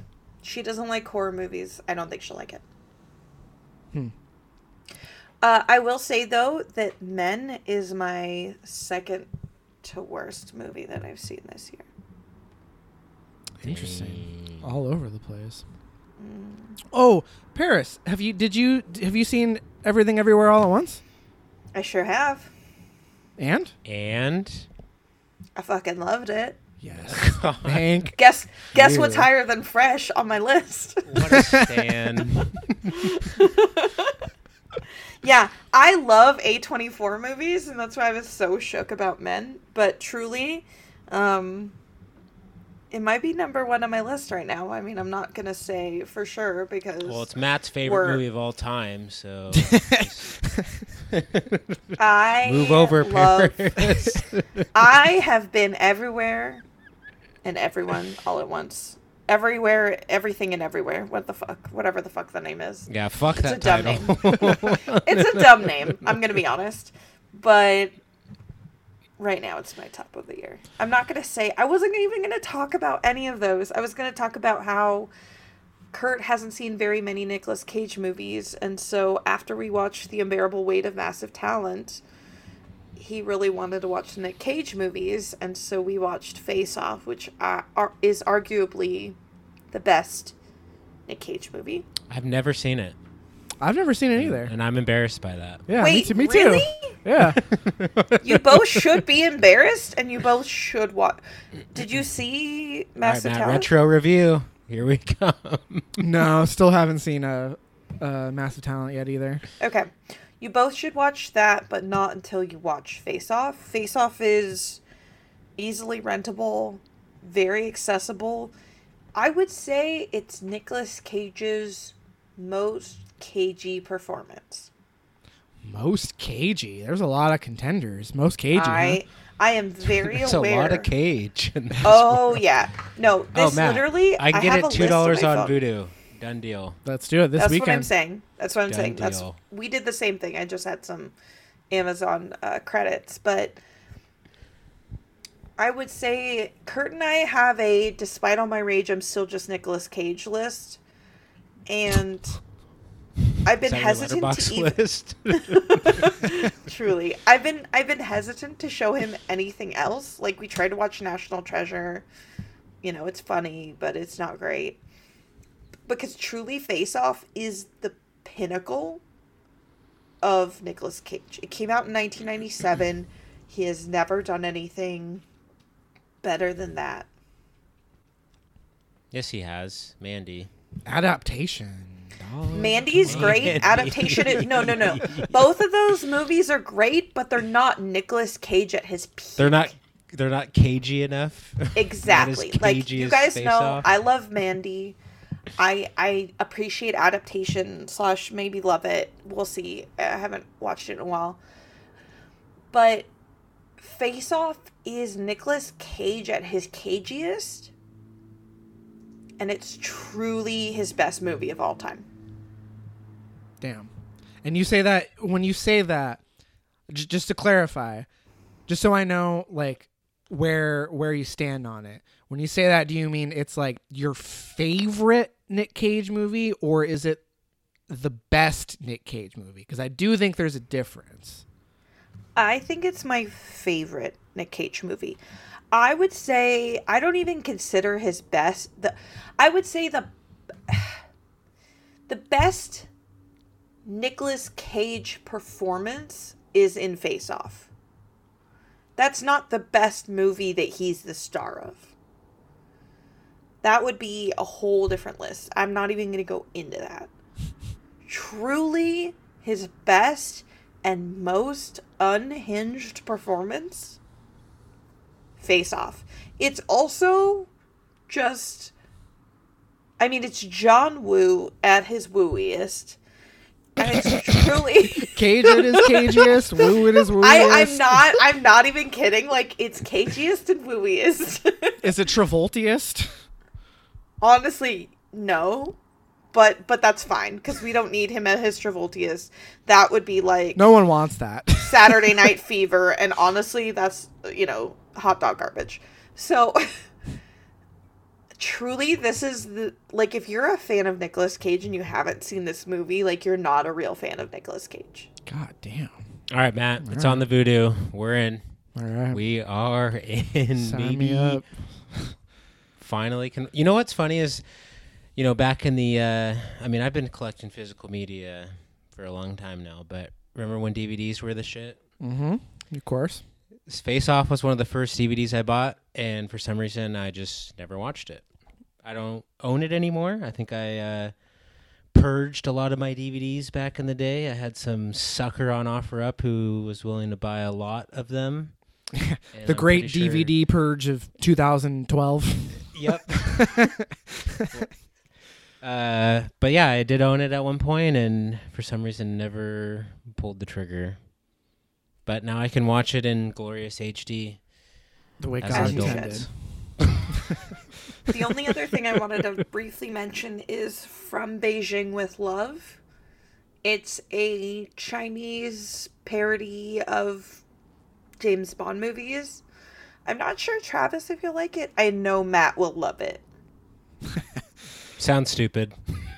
It is it, it is so fucking stupid. Like it it's it's almost um Kung Pow level stupid. Yeah, I was gonna ask, is it like Kung Pow? It's Kung Pow but like in the 80s. Oh, this is uh this is directed by the the Kung Fu Hustle Shaolin soccer guy. Oh, interesting. That's that's all I needed to see. I'm in. I was expecting honestly Kurt was like, "Let's watch this." And I was expecting it to be actual trash. It's pretty fucking funny and also very dumb. Yeah, that's awesome. I mean, I I love Kung Fu Hustle and Shaolin soccer. So where did you where did you watch it? I want to say Amazon. I'm not sure. Did you rent it? That's a great question. I might have rented Okay. it. Like I said, I'm I'm not sure. It, it's been a minute, but um, i- if I rented it, it was very. Interesting. I'll do some research. figured out. Uh, Travis, I heard you take a deep breath. Were you about to say something? Uh, no. Um, I watched uh, Jackass 4.5, um, which is on Netflix now. Um, and it's awesome. It's not as good as Jackass Forever, you know, because it's mostly unused. So this is like the outtakes or whatever of Jackass Forever. yeah. It's just, it's just stuff that didn't make the final cut. Straight to Netflix. Straight to Netflix. Yeah. Wow, Netflix fucking bought the rights to this. Yeah, which is Nice. which is interesting because Jackass Forever is a Paramount joint, so that that went on to Paramount Plus, Right. but they somehow got the rights to the bonus. I don't know, but have either of you seen any of the point five versions of Jackass movies? Are you familiar? maybe one, but I don't really have anything to add if I have, so go for it. It, it, they're basically just just footage that they did that they shot that they didn't end up using in the in the final cut of the the main movie. Um, but what's interesting about this one is that they they frame it as like a little bit more behind the scenes. So they like interview the people and they talk about like you know jackass history and some of the behind the scenes bits. Like that's not something that they've done in uh in the other movies. Um, so they have like some Paris- talking head stuff. Paris, did you see Jackass Forever? I don't think so. The newest one. Yeah, I'm pretty Are sure. you familiar with the character by the name of Poopy? Poopies, no. poopies. Oh yeah, Poopies. No, I don't know. I don't know that person. Then you haven't seen Jackass Forever. Poopies is the best of the the new the new crew for sure. Um, Poopies is a great addition. but yeah, it's it's good if you're a Jackass fan. It's a, it's a must see. So that's all. That's all I'll say. On Netflix for your viewing. is it Which feature length? jackass? Yep. Oh, sorry. Which jackass did they have the porta potty on like a bungee cord? Um, I believe that was Is that three. three? Yeah, I think that Okay, was I saw that one in theaters, and I don't think I've seen anything since then. That is one of my all-time favorite theater experiences because I saw it in 3D, and that, let me tell you, that was a riot. Like the 3D dildos and stuff. Chris Pontius's dong hitting a ping pong ball in 3D. in Oh, 3D. So, change the game. Very cool. Yeah, Does it yeah. feel um, as cohesive as like a regular one, or does it does it feel tacked on and like extra e? No, I mean it's it's still funny, but I mean there's a reason why for the most part there's a reason why most of the footage didn't make it into the final cut. You know what I mean? Like Right. it's still funny and I like I just I just love seeing these people hanging out doing stuff, but for the most part it's it's lesser content. There is some like there's a lot of dong in Jackass Forever. I think there's even more in in 4.5 and they talk about it. Like they i told you that they interview you know there's like interviews with the people. They talk about the fact that there's a lot of dick in jackass. So there's like a whole segment about how d- dicks The are history? underutilized. The history of That's- dick. just that the, you know they're they're they're un- underutilized in cinema which they should shouldn't be Oh yeah, Strong disagree. Jackass. Jackass is uh, pioneers of dick cinema. oh yeah absolutely and th- we stand for it or i stand No. for it anyway No, I wish there Silent- was less Silent dicks in D. cinema. um travis anything else you want to mention Uh, not really. all right paris are you good Yeah, I'm good. One last thing I will mention: uh, Haley finally had me watch one of her all-time favorite movies. Um, but I'm a cheerleader. Have either of you seen or heard of it? No, No. but I've heard many, many things about it. How was it? How did you like it? It's it's awesome. It's like basically like it's about like a gay conversion camp, basically, but it's like very satirical. And Natasha Lyonne is the main character, and it's just, oh, it's it's really good. It's really funny and sharp. Um, it's not it's not a perfect movie. Like I I did lose interest a little bit around the middle. Um, but it moves quick. I mean, it's 85 minute runtime, so I mean it, it moves quickly. It's very well paced for the most part. Natasha Lyonne is is is awesome in it. It's very tender, um, and it's just you know, How did you watch it? Uh, Haley's DVD. I Mm. made an exception. I think it may be on Kanopy at the moment. Oh, interesting. Very it's it's way I would I will say it's way ahead of its time. I mean the movie came out in 1999 and feels like it could have been made Seems like one of those. Yeah. The uh, Letterboxd ratings are very high for this one. Mhm. 4.0 average. All my friends are like four and above. That's It's Pretty kind of a cult classic, right? Oh yeah, it's a it's a it's a gem of uh, of queer cinema. There's there's like this. There's like uh, uh, you you know, like uh, Ginger Snaps is probably a good example of just like cult films that have a very rabid queer following. This is one of them. Um, I feel like there's another one. Oh, Jennifer's Body. That's another one.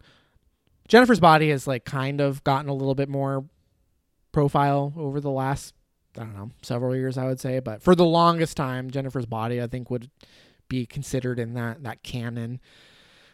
Um, yeah, it's awesome. If it's on Kanopy, I definitely recommend watching it. I'm I'm glad Haley introduced me to it. it is definitely on Kanopy for me. I don't know how regional stuff works for Kanopy, but at least with my zip code, it's it's on there. Oh yeah, I don't have access to it anymore because of uh my li- my library card is like deactivated or something. I don't know how that works, but I tried to watch something on Kanopy here and I couldn't log in. Shame, but I'll be back soon. You know, I'll G- get Got to get my- your uh, Florida card active. yeah Well, you plan on moving, so in two back. months. Yeah, two and a half Probably months. not. so Probably not worth not it. worth it. Sound- sounds like you have enough content to keep you busy till then. oh yeah, no shortage of content. Fucking cable. Yeah, dude. All right, that's it for me. Are we are we done here?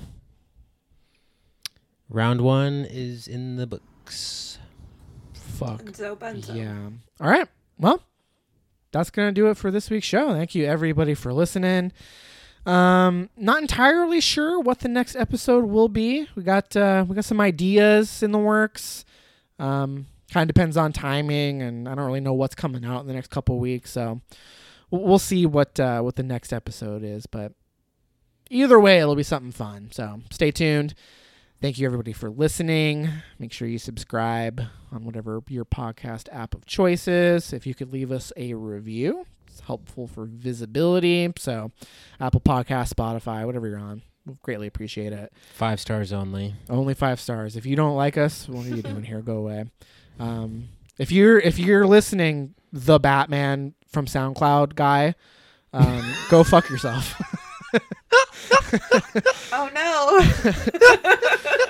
we got a bat we got a bat stand who uh, reached out with some uh, scathing feedback particularly directed toward kyle and uh, travis not so much me but oh no. so uh, yeah you can Oh. go fuck yourself um, Thanks for sticking up for us, yeah i mean he wasn't talking about me but